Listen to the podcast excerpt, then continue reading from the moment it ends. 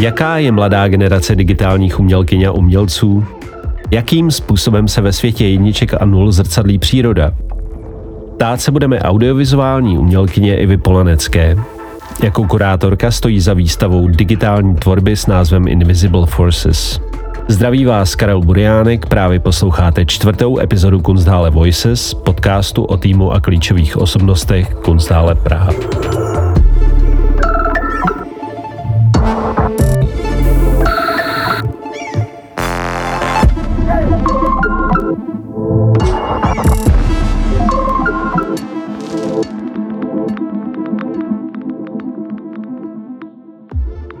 Dobrý den, Ivo. Vy jste studovala na Fakultě umění a designu Univerzity Jana Evangelisty Purkyně v Ústí nad Labem. V ateliéru Time-Based Media můžete nám přiblížit, co přesně bylo primární náplní vašeho studia?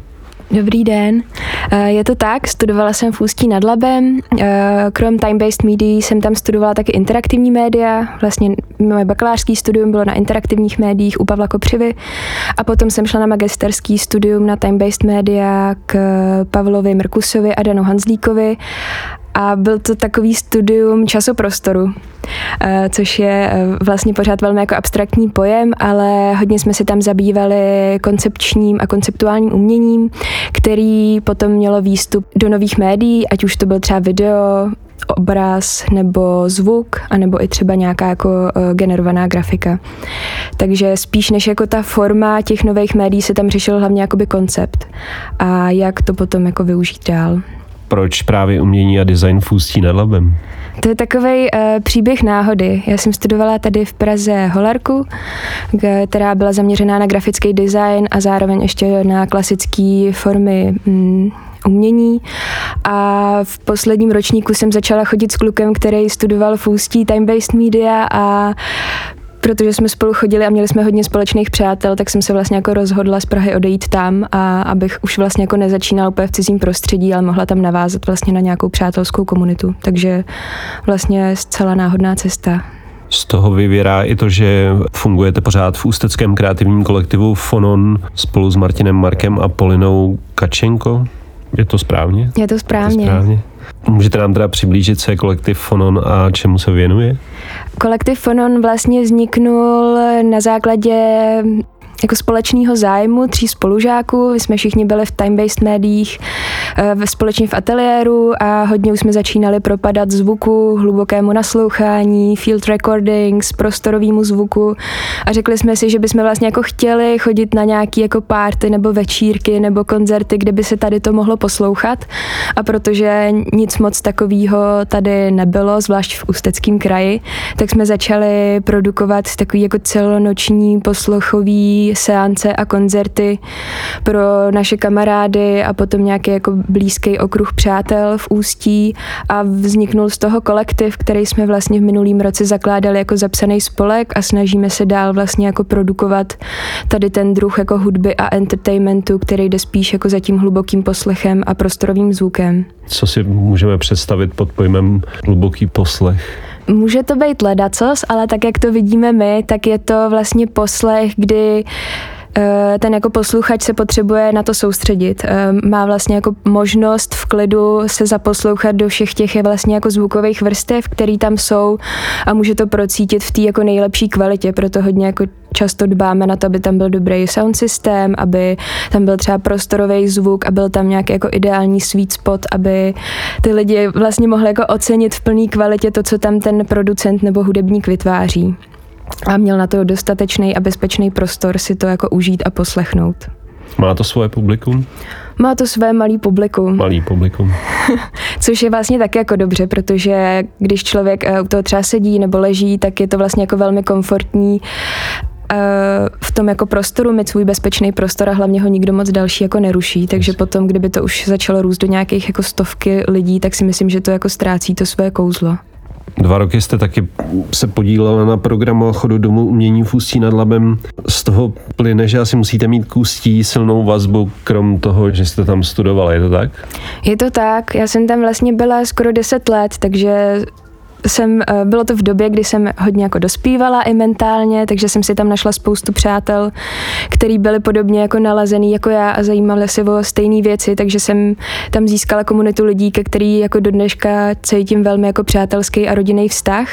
A na to se potom vlastně nabalovaly ty aktivity, které jsem tam dělala, takže eh, Dům umění to byla zpočátku vlastně jako stáž, kde jsem byla jako stážistka, co se trochu zajímala nebo pomáhala v nějaké jako technické produkci, ale obecně jako v produkci výstav a potom jsem tam nastoupila jako záskok na mateřskou, za mateřskou dovolenou a tam jsem se zabývala jenom jako produkcí výstav nebo případně nějakým jako lehkým technickým řešením nějakých dílčích instalací. Takže kromě Fononu udržujete vazby jako s Ústím, i když jste už, jak jste zmiňovala předtím, off-book, že už jste dva roky v Praze, takže má pořád jako, je tam nějaká interakce jako s Ústím, kromě teda toho kolektivu, o kterém už jsme hovořili.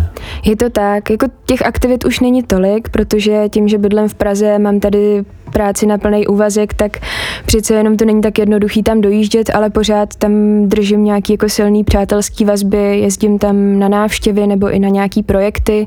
V domě umění potom, co jsem vlastně o tamtuť odešla, tak jsem ještě spolukurátorovala dvě výstavy veři, ve veřejném prostoru, tak tam jsem vlastně taky jako dojížděla realizovat tady ten, tady ten projekt.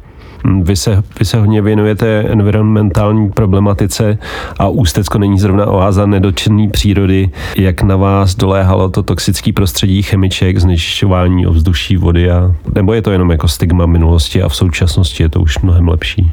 No, já to nedokážu porovnat, co bylo v minulosti a co je v současnosti. Já jsem, jak jsem říkala, byla jsem tam 10 let, takže jsem to místo nějak postupně poznávala a paradoxně to pro mě bylo neuvěřitelně kreativní a inspirativní prostředí, protože tím, že ta krajina tam je velmi jako silně stigmatizovaná, eh, v rámci spolku Hraničář se tam vlastně děje spoustu jako akcí a událostí, které jsou na tedy té uh, tématice environmentální, jako politiky environmentálního umění a aktivismu založený.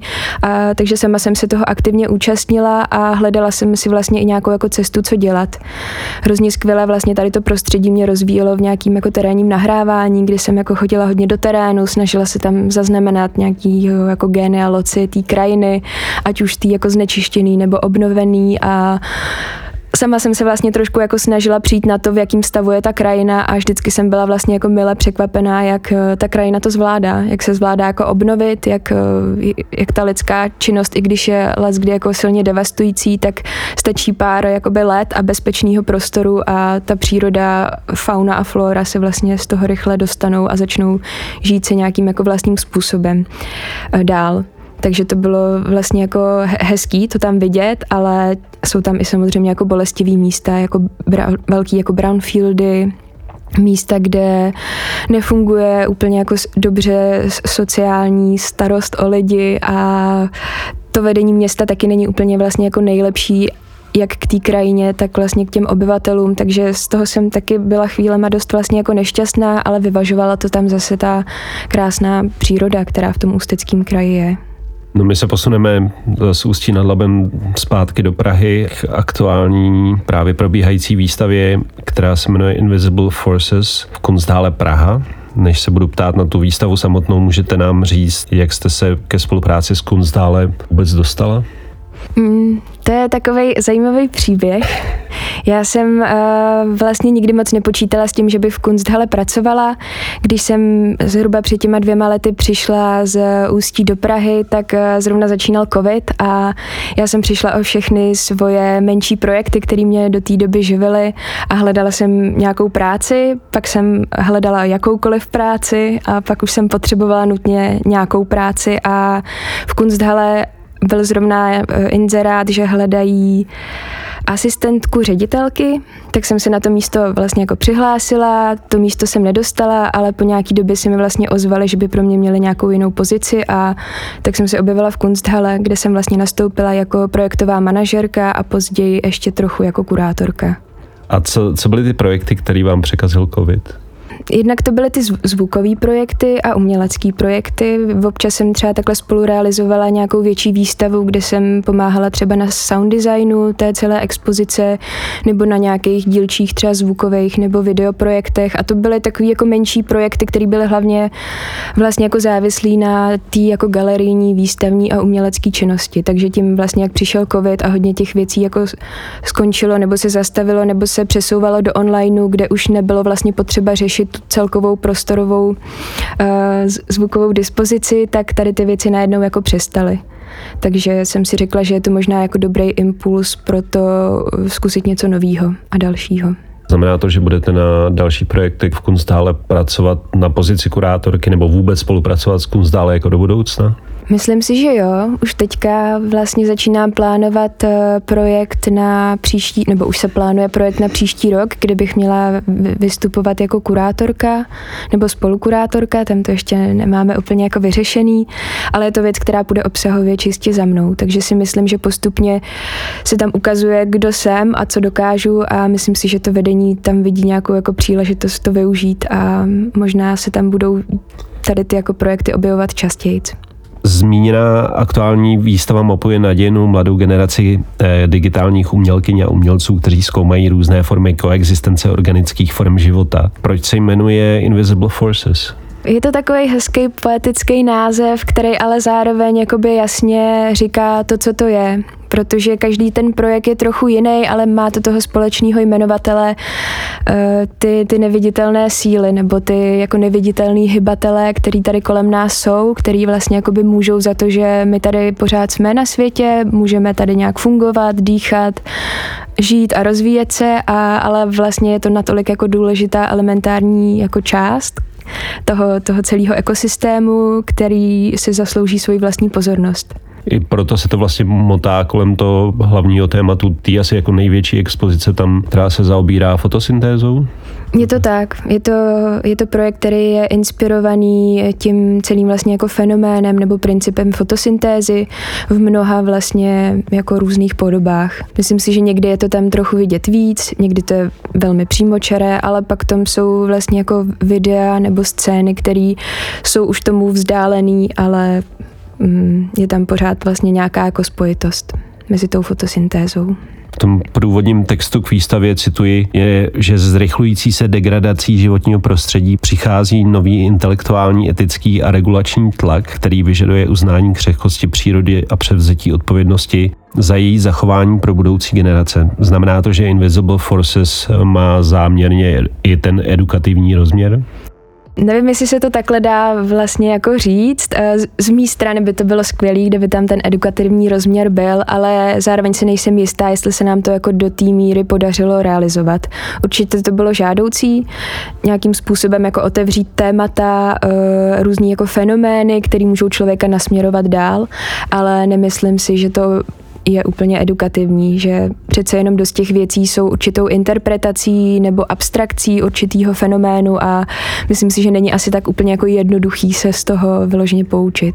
Hmm, tak možná jsem to špatně formuloval, hmm. ale ono, ono to jako nutí, samozřejmě, že to jsou jako abstraktní věci, které, nebo do jistý míry abstraktní věci, a na druhou stranu ten skrytý příběh vlastně jako nutí k tomu zamyšlení, nebo aspoň jako mám pocit, že to takhle hodně mladých lidí bude vnímat.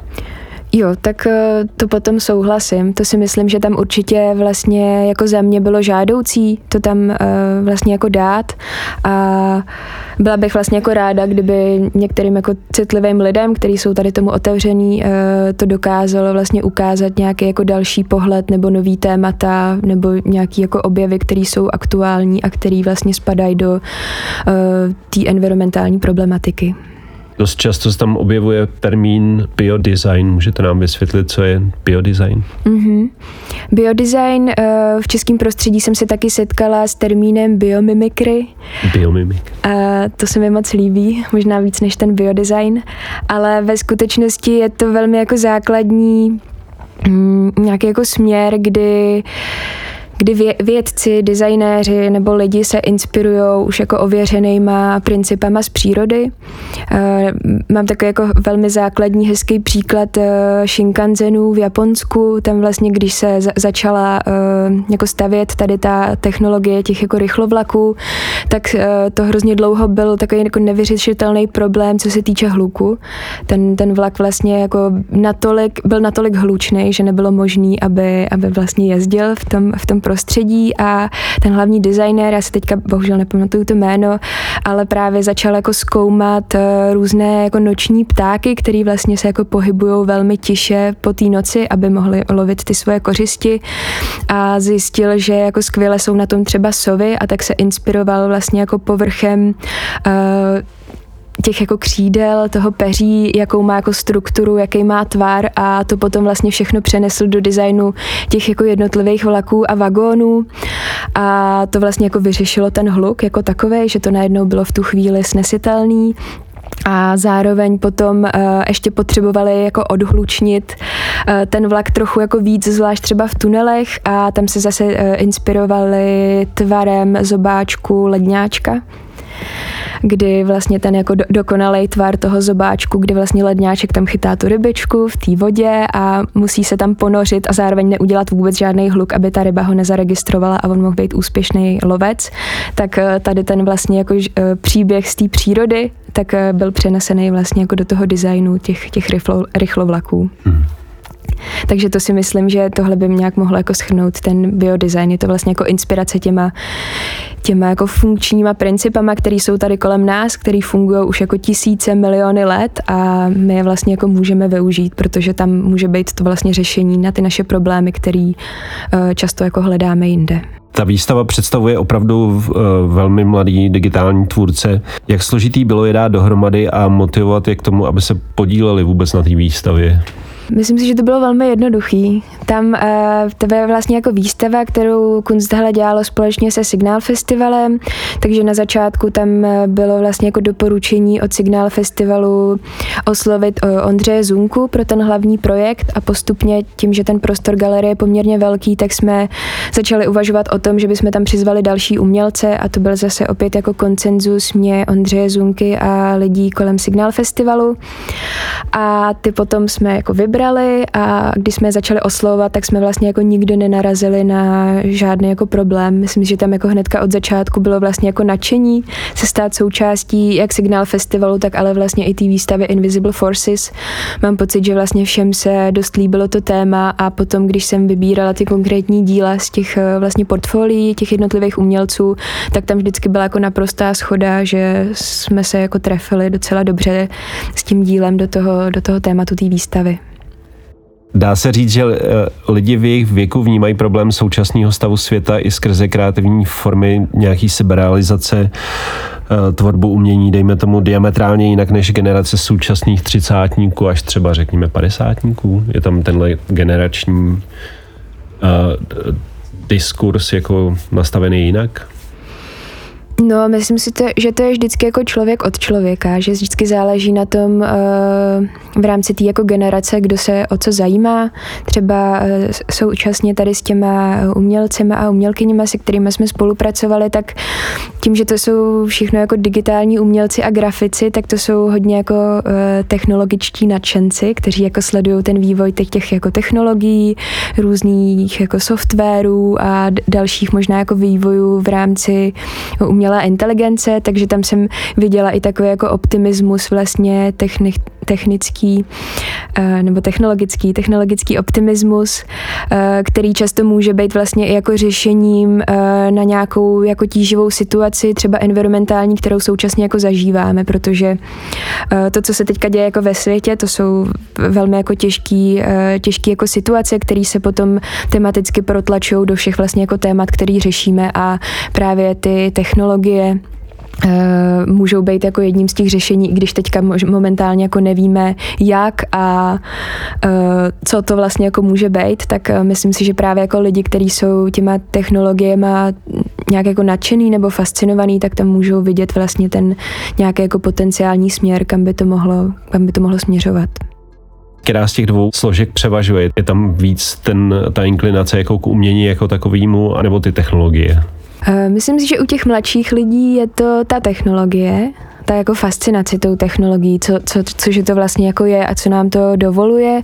A u těch uh, trochu jako starších uh, umělců a umělkyň tam jsem zase jako viděla silný uh, důraz a lpění třeba na tom jako konceptu, že je pro ně jako důležitý, aby to, co vlastně jako vytvořili, tak mělo ty jako pevný základy, ať už v nějakým jako řádu nebo systému nebo hm, podložený nějakýma jako studiema nebo metastudiema, tak tam jsem jako viděla, že už to není takovej uh, ne leda bylej, ale tak jako jednoduchý uh, způsob jako kreativního tvoření a zkoušení si a hraní si, co nám to vlastně jako všechno umožňuje, ale je tam nějaká jako taková hlubší systematická práce s tím médiem jako takovým a potom jako s konceptem, případně s nějakýma jako dalšíma hlubšíma tématama. Nevím, jestli se to tak vůbec dá říct, ale je některá z těch věcí na Invisible Forces, že si ceníte víc než těch ostatních, nebo nějaký statement jako pro vás, který... Mm.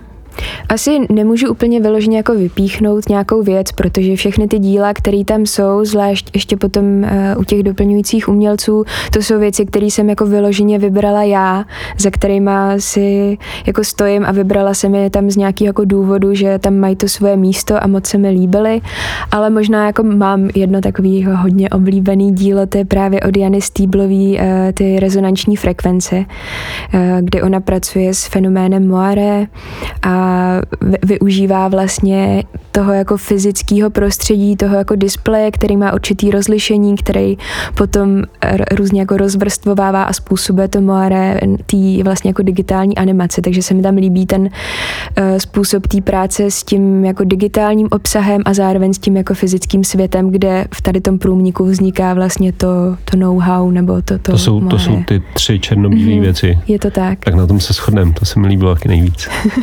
tak to mám Ale je to jako možná proto, že já tíhnu hodně, jako hodně hraničním věcem a mám rád jako černobílý koncept jako vůbec obecně jako ve všem, takže tohle jako mě bavilo nejvíc a hlavně vlastně ta práce jako s, s jiným médiem, který je transponovaný vlastně do toho, do toho rozhejbaného média je vlastně asi to, co mě jako bavilo nejvíc. No. Hlavně se na tom jako ukazuje ten jako fyzikální fenomén, to, to nějaký jako použití těch frekvencí a potom jako vznik toho moare, což je vlastně taková jako banální věc, kterou kterou ale jako denodenně zažíváme, že když se podívám třeba tady na nějakou jako strukturu nebo v nějaké jako architektuře, tak za určitých jako podmínek a lomů světla a mýho pohledu vlastně jako vidím tady ty vizuální halucinace nebo animace v tom jako živém světě, tak mi vlastně jako přijde hezký pracovat s tady tím vlastně jako banálním motivem. To je třeba černá můra sítotisku, je moare, mm-hmm. že? že když se vlastně špatně natočí jako jo. jedna vrstva, tak tam vznikají ty věci, které nejsou v tomhle případě jako moc žádoucí, ale tady naopak celý to na tom stojí a padá. No. O digitálním umění se často vedou polemiky, kde je podle vás hranice mezi nějakým kýčem a opravdu uměním, protože ono to může na spoustu lidí působit jako vlastně hodně dotažený screensaver. tak je, dá se to vůbec jako definovat nebo dá se najít jako ta tenká hranice mezi tím, co se dá nazývat uměním a co je vlastně jako komerční audiovizuál, dejme tomu, protože tam pracuje, ta výstava pracuje hodně s audiem. Jo, pro mě je to jako strašně těžká otázka. Já sama nevím, co je to umění a co, co už jako není. Je to věc, kterou jsme řešili už vlastně od prvního ročníku na vysoké škole a já do dneška v tom nemám jasno. Ale myslím si, že je to jako hodně otázka třeba na teoretiky, který se zabývají teorií nových médií a digitálních médií, což já bych řekla, že úplně nejsem, nebo jsem ještě na takovým začátku, že mm, si nedovolím ani vypustit nějakou takovou uh, definici definici, ale myslím si, že to je hlavně jako o tom kontextu. Že ty věci můžou let kdy vypadat jako spořič obrazovky, ale když je tam nějaká jako hloubka a ten divák má možnost jako okusit tu hloubku, tak se to může v tu chvíli jakoby proměnit eh, víc do toho umění, z toho nějakého jako vizuálního entertainmentu. Ale myslím si, že, eh, že vlastně jako obojí, obojí je možný. To, že pro někoho to je kýč a pro někoho už je to mm, začátek eh, nebo už je to za tou hranicí toho, kde je to umění, tak vždycky jako záleží na tom, na tom jako vzdělání a tom jako rozhledu toho daného interpreta nebo diváka. A myslím si, že víc Eh, jako lidi, kteří jsou víc teoreticky zaměřený nebo jsou v tom víc vzdělaný, tak dokážou let kdy uh, vidět v, mnohem ví, ví, v mnoha věcech jako víc to umění, protože si do toho dokážou dosadit vlastně nějaký jako vlastní informace, který znají třeba z té historie toho umění. A divák naopak, který jako není úplně políbený tou teorií umění, tak to tam často třeba vidět nemusí. A tam hodně vlastně se jako ozývá potom ten jako pocit, jestli se mi to líbí nebo se mi to nelíbí, nebo jestli to něco ve mně vyvolává. A v momentě, kdy to něco vyvolává nebo to odkazuje myšlenkama na nějaký třeba vzpomínky, tak si myslím, že tam už jako se můžeme bavit o nějakém umění. Takže dejme tomu hloubka vyvěrající z nějakých emocí nebo z nějakého příběhu, který je na to vázaný, nebo nějaký explikace jako toho daného díla? Mm-hmm. Myslím si, že to můžou být jak emoce, tak ale i třeba informace, které jsou do toho zakódované, nebo které tam jsou k tomu vlastně přiložený a člověk má jako možnost se něco jako dočíst, zjistit si o tom něco víc a pak najednou vlastně ten obraz s ním mnohem líp komunikuje, nebo, nebo zvuk. Invisible Forces je výstava vzniklá ve spolupráci se Signál Festivalem. Jak k tomu spojení vůbec došlo a jak vy sama vnímáte desetiletou historii signálu? Ta spolupráce se Signál Festivalem, myslím si, že vznikla taky takovým, uh, takovou náhodou, že to má, myslím, že taky nějaký příběh, kdy v rámci otevření Kunsthalle během festivalu Open House, tak se tam právě náš eh, PR manažer Ondřej uh, potkal se jedním člověkem ze Signálu, ukázal mu ty prostory a ten člověk potom dál komunikoval tady ten jako potenciál toho místa a potom záhy vlastně přišla jako nabídka, jestli se nechceme stát součástí Signál festivalu. Byla to vlastně jako žádost už na ten minulý ročník, což vzhledem tomu, že ta budova nebyla hotová, tak to ani nebylo možné, ale domluvili jsme se tam právě na spolupráci na tom dalším ročníku, což bylo letos. A ta spolupráce byla vlastně jako hezká. Bylo to obohacující v tom, že uh, Signál Festival už má nějaký jako jméno, takže jsme věděli, že v tu chvíli do Kunsthalle přijde poměrně velké množství lidí a byla to pro nás jako motivace, aby všechno dobře proběhlo a zároveň, aby jsme mohli ukázat v rámci možností co nejlepší obsah, za který se budeme moc postavit. Takže z, naší strany i ze strany Signál Festivalu tam byla jako velká touha, aby to všechno dobře dopadlo a aby jsme se uh, pořád i jako na konci mohli cítit jako přátelé. A co se týče Signál Festivalu jako takového a jeho desetiletého působení, na české scéně, tak já jsem ráda, že se to děje. Eh, sama jsem v průběhu vývoje byla k některým projektům hodně jako kritická. Já mám často jako problém s tím, že když ty věci jsou hodně jako vyprázdněný a nemám v tom nějaký eh, další jako hodnoty nebo indicie, které by mě jako posouvaly dál, abych nad tím mohla přemýšlet, tak jsem let kdy trochu jako ztracená a ztrácím o to zájem. Takže některé projekty mě napříč eh, těma jako deseti lety tolik třeba nebavily, ale jsem ráda, ráda, že postupně uh, tam čím dál víc uh, jako nacházím zajímavější projekty, které mě oslovují, které mě naopak uh, jako inspirují k tomu najít si třeba něco dál nebo dozdělat se v určitých jako audiovizuálních uh, tendencích. A myslím si, že je to vlastně jako fajn, že to tady je a že spoustu lidí má možnost se toho účastnit. Uh, let kdy i vlastně zadarmo, je tam pořád uh, ta jako hranice ukazovat, nebo je tam stále uh, touha zprostředkovat ty věci zdarma pro velké množství lidí, plus zároveň uh, teď je tam i nově ten jako placený obsah, takže díky tomu placenému obsahu mám pocit, že se tam zase dostávají jako zajímavější a kvalitnější programy, které nejsou třeba závislí tolik na těch jako mainstreamových sponzorech, tak uh, mně se ten jako vývoj postupně líbí a fandím mu tomu Signál Festivalu. A ukázalo se nebo ukazuje se, protože ta výstava je na začátku, teď v momentě, kdy mluvíme spolu, ale možná až posluchači uslyší tenhle díl podcastu, tak už bude třeba u konce nebo se bude blížit ke konci, tak to hodnocení asi by bylo relevantnější potom, ale i tak, jako máte z toho pocit, že to spojení naplnilo to očekávání nebo ty předpoklady, jakože spojení Kunsthalle a Signál Festival, že to přiláká hodně lidí?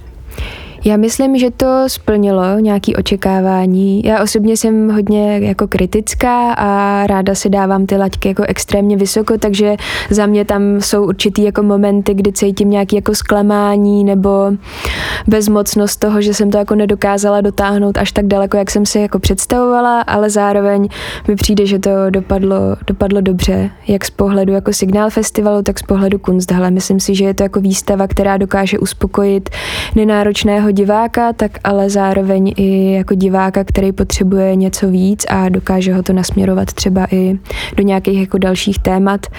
Takže si myslím, že ta jako cílová eh, skupina je velmi jako široká, což je podle mě i jednou jako eh, podmínek nebo jednou, jedním z přání Kunsthalle, aby dokázal jako oslovit široký pole veřejnosti. Už několikrát zmiňovaný Ondřej mluvil eh, o tom, že hodně lidí třeba z kanceláří Kunsthalle, že tam chodí relaxovat na tu výstavu. Vnímáte to taky tak? Já tam taky občas chodím jo. se ulejvat a jdu si tam odpočinout, nebo si tam jdu třeba s někým sednout na nějaký méně formální jako rozhovor. Myslím si, že to, že tam je vlastně jako komplexní sound design nebo zvuková kompozice eh, poměrně jako hezky eh, technicky provedená, takže to člověka může hodit eh, do takový jako příjemný flow, kdy na chvíli třeba přestane přemýšlet od nějakých konkrétních problémů a nechá tu mysl unášet, jak tím jako sluchem, tak tím zrakem a může se tím trochu vlastně jako osvěžit nebo zregenerovat. To minimálně na mě takhle jako funguje a doufám, že to tak má i další část lidí nebo návštěvníků. Což mi nahrává na tu další otázku. Ta galerie 3 je z mýho pohledu velmi velkoryse řešená, co se týče jako zvuku a obrazu. Nazývá se Aulab, je to tak? Je to tak, může to být Aulab nebo Oulab. Oulab, Oulab je, to, je to vlastně takový citoslovce údivu, a wow. zároveň se to může číst i jako audiovizuální lab. Myslím si, že těch jako interpretací je tam hodně a to je na tom vlastně jako názvu zatím zábavný ten název je zábavný a co to teda obnáší, pokud se na to budeme dívat z té technologické stránky? My jsme ten OLAP koncipovali jako takovou programovou linii, že chceme vytvořit eh, technický a technologický zázemí pro specifický právě audiovizuální projekty, aby se tam pravidelně mohli objevovat eh, v té galerii 3, takže je to Eh, nějaký jako setup, který bychom rádi v budoucnu zase jako zopakovali, možná posunuli někam dál a v rámci tady té programové eh, linie toho OLABu bychom se chtěli věnovat právě jako digitálním médiím a možná i nějakým jako kritickému pohledu na digitální umění a technologie, prezentovat různé kreativní formy jako práce s videem a s audiem. Mým jako velkým přáním by bylo tam mít projekt, který by pracoval s prostorovým zvukem, protože mám pocit, že tam v tuhle chvíli máme uh, systém 14 nebo 16 kanálů v celém tom jako prostoru, což už si myslím, že je vlastně jako docela zajímavý prostor pro i nějaký jako zvukový experimenty. A nechci úplně moc jakoby předbíhat dopředu, protože sama nevím, jak se to bude vyvíjet, tak uh, ale doufám, že by se tam třeba mohly jednou za čas konat i nějaké jako speciální performance, který by mohly v tady tom jako prostoru využít ten audiovizuální potenciál nebo audiovizuální uh, setup nebo technický zpracování. No ale už to naznačuje, že to je jedna z možností cest, když teda pomineme takové ty konvenčnější formy umění, která by mohla mít nějakou pokračující linii v Kunstdále, že to je jako takový příslip, takže, mm-hmm. takže i pro vás to samozřejmě musí být motivující, si myslím. Je to pro mě velmi motivující, protože jsem tím vlastně jako získala bezpečný prostor, kde se tady ty projekty můžou konat a uh, teď se můžu vlastně jako zabývat tím obsahem. Uh, myslím si, že teď je vlastně jako by ta zábavnější část, kdy se dotáhlo to technické řešení, tak teď vlastně jako zvát a osvat, um, oslovovat umělce, který s tím budou pracovat, což už je taková ta uh, jako hezká a příjemná část.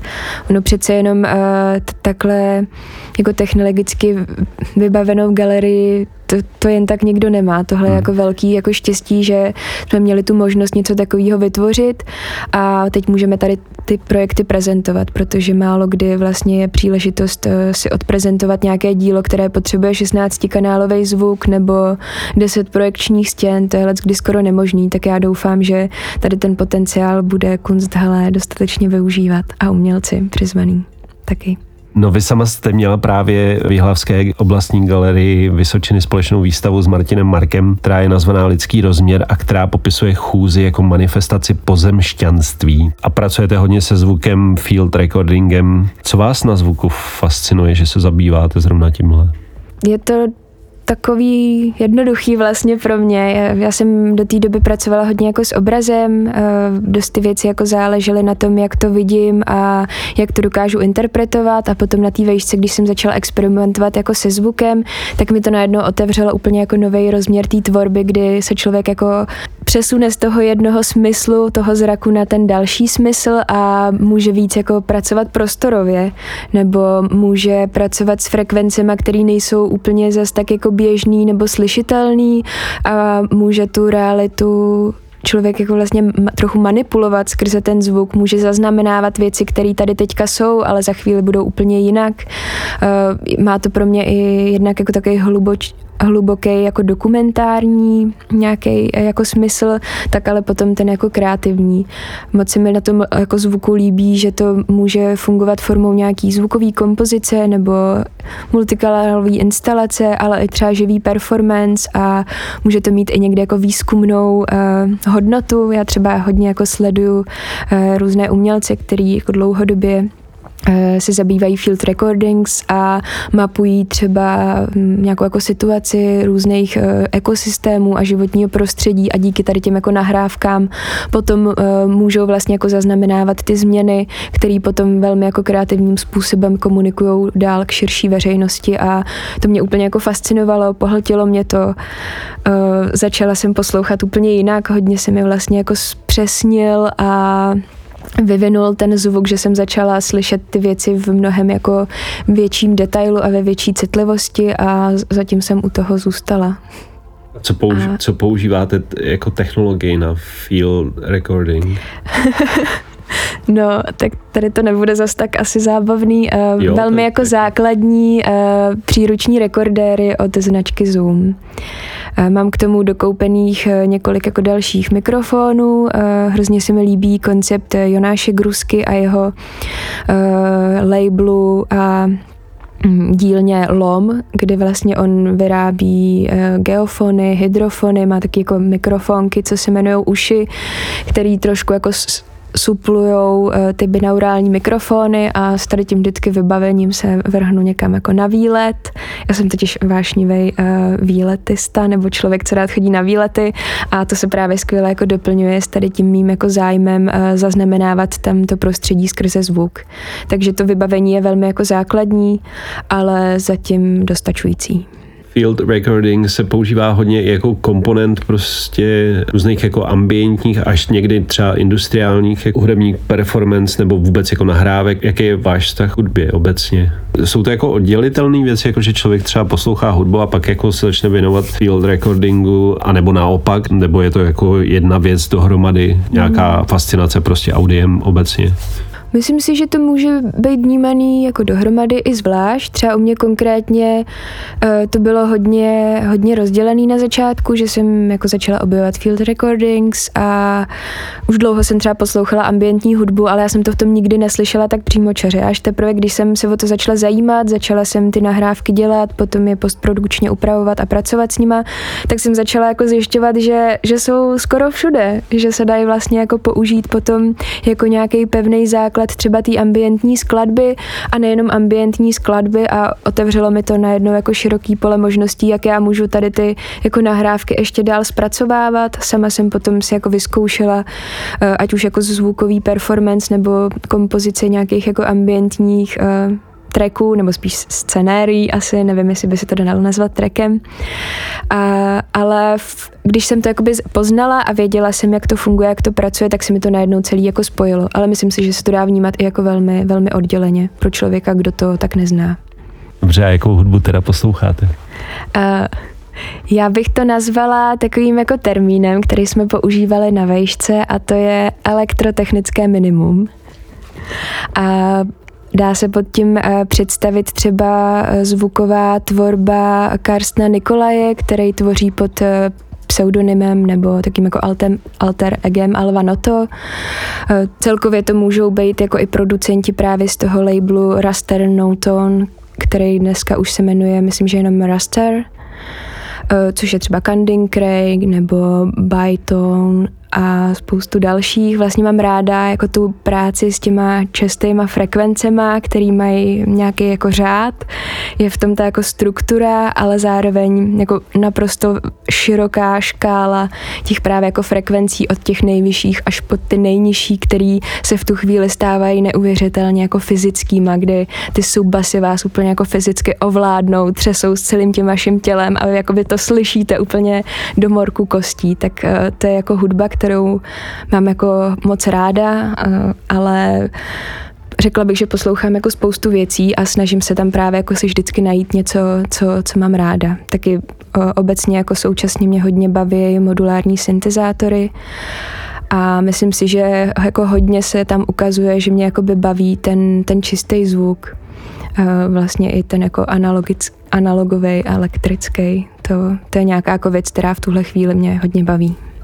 Já bych chtěl trošku odkročit i od Invisible Forces a zmínit aspoň nějak rámcově to, na čem jste pracovala taky, protože Prahou začíná pomalu rezonovat výstava Krištofa Kintery ve veřejném prostoru nazvaná Sochy domů a dívka z holubicí, která je instalovaná v, v tom malém bezejmeném parku, nebo mluví se o něm jako bezejmený, ale on se jmenuje, jestli se nepletu, Holubička, nebo se mu tak říká jenom? Myslím, že už se mu tak dlouho říká, že už se z toho stal to... oficiální název, který Jasně. figuruje i v nějakých oficiálních dokumentech města aby jsme to přiblížili víc jako lidem, kteří třeba ještě jako neměli tu čest, tak to je ten park, který je přímo naproti Kunstdále Praha. Podle mě to je fascinující koncept, abyste pod ním podepsaná jako projektová manažerka. Pokud se vám chce, můžete nám říct, jak na vás tohle břímě spadlo a jak složitě nebo jak složitá realizace to ve výsledku byla. No, ono to začalo tak jako nenápadně a velmi nevinně. To byl vlastně jeden z mých jako prvních projektů, který jsem dostala, když jsem nastoupila do Kunsthalle a to zadání bylo vlastně takový jako dohlížet na to, jak Krištof Kintera bude dělat sochy a jak to bude řešit eh, ohledně jako i toho umístění do parku. A záhy se z toho začalo vlastně jako klubat uh, taková jako pozice, že někdo musí jakoby řešit vlastně to umístění jako takový. A ty sochy uh, nejsou jenom, jenom jako sochama, ale jsou to sochy, které uh, potřebují elektrický a datový vlastně jako kabely, aby mohly se tam rozsvěcovat vlastně okýnka v těch domech, takže se z toho začal klubat projekt, který možná bude potřebovat stavební povolení a úplně jiný vlastně jako povolení, který nejsou běžný pro sochy ve veřejném prostoru a začalo to trošku jakoby narůstat na objemu a nabobtnávat to. Museli jsme potom si ještě jako přizvat k nám jednoho pána, který se zabývá engineeringem, což je vlastně jako proces povolování. Třeba například, když stavíte dům, tak musíte oběhat všechny ty důležitý uh, odbory na na městě, ale i v, na, na státě, na, ma, na magistrátu. Sama ani nevím, co tam vlastně všechno je. To jsme jako zjišťovali až za toho procesu, kdy se to jako začalo rozkrývat. Takže byl tam vlastně jako pan Hanousek, který nám pomáhal s tím engineeringem a já, která jsem to jakoby dotahovala potom ze strany eh, toho Kunsthalle a Krištofa Kintery. A myslím si, že po těch jako dvou letech eh, se nám eh, konečně tady urodil krásný, zdravý projekt, který doufáme, že bude minimálně rok ne díl uh, obohacovat vlastně jako náhodný kolem jdoucí, ale i návštěvníky Kunsthalle uh, jako svojí uh, jako zajímavou tématikou a perspektivou, protože Krištof Kintera vlastně vytvořil domy brutalistních nebo sochy brutalistních domů, který buď nikdy neexistovaly, že se nakonec nerealizovaly, nebo už dneska nejsou, že byly zbořený, nebo to jsou domy, které vznikly na základě toho, že ten předchozí dům někdo vybombardoval a má to vlastně takovou jako hezkou atmosféru, ze který není úplně cítit, jestli to je jako uctívání brutalismu nebo naopak hanobení, že to vlastně jako zbuzuje spoustu jako hezkých otázek, který si člověk může položit sám sobě. A to si myslím, že je na tom projektu to nejlepší. Ty perforace, které jsou vlastně na každém tom modelu, dejme tomu, jako, že má hotel Praha má rozbitou střechu, myslím, že Žižkovská věž je na jedné té noze vlastně mm-hmm. jako chybí část. Já myslím, že to vlastně jako reflektuje takovou jako emoci nebo pocit, že ty některé ty jako budovy třeba nikdy nebyly jako dostatečně přijatý, třeba zrovna u té konkrétní jako Žižkovský věže to byla jako záležitost, která byla velmi jako kriticky přijímaná hrozně dlouhou dobu, tak tady to si myslím, že tady ten jako Krištofův zásah může jako zrcadlit vlastně to jako problematický zázemí, který ta budova na svým jako začátku zažívala. A ta, ten hotel Praha zase tam, tam vidím nějakou jako návaznost v tomu, že ten hotel už není, byl že byl zbytečně. vlastně jako zbořený, byl zbytečný a tohle je zase taková jako emoce možná jako fyzicky promítnutá v té soše ten výběr budov, to šlo za Krištofem. To šlo za Krištofem. Krištof vlastně přišel s tímhle, eh, Krištof dostal poměrně jako volnou ruku s tím, že Kunsthalle by jako rádo chtěl, Kunsthalle by ráda chtěla eh, projekt do veřejného prostoru, který by se mohl ještě vztahovat k té původní první výstavě Kinetismus, eh, tak Krištof vlastně vytvořil takový jako světelný město.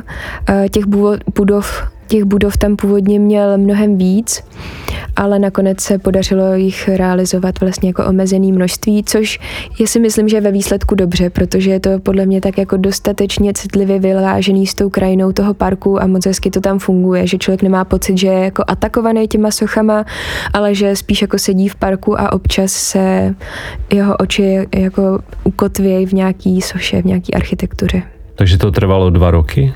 Trvalo to od vlastně jako toho zadání, eh, vytvoření nějakého konceptu až po finální realizaci, tak to jsou dva roky. Jaká je tam symbolika s tou původní sochou, která tam je? Já jsem slyšel takovou interpretaci, že ona v podstatě na ty budovy jakože dohlíží, že i proto je vlastně jako nejvýš postavená a je nejvyšší ze všech vlastně. Myslím, že ani ta Žižkovská věž není vyšší než ona. Je to tak? Myslím si, že to je jako může být jedna z těch interpretací. Zároveň ta dívka z Holubicí dodala takový hlavní téma tomu projektu a to si myslím, že je právě ten jako socialismus a potom ten brutalismus, že to vlastně tak trochu jako udalo tu dobu, ve který se ten projekt pohybuje a to, že na to dohlíží, to si myslím, že tam taky určitě je a rozhodně to tak vypadá, že to má celý pod palcem, ta, ta nenápadná dívka je to takový místo, který vlastně člověk procházel a nic se tam nedělo a teď se tam toho děje spousta, tak jsem zvědavý, jak, jak kritický Pražan bude vlastně tohle vnímat. No. Hmm.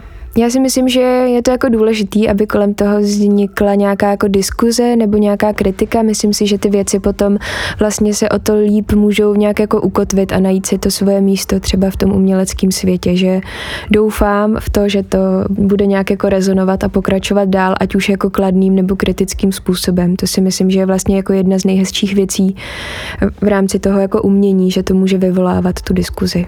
Obligátní otázka na závěr co máte v nějakém nejbližším jako perimetru, ať už se to týká nějakých aktivit v Kunsthalle Praha, nebo vlastních jako výstav, nebo performance, eh, na co se můžeme těšit?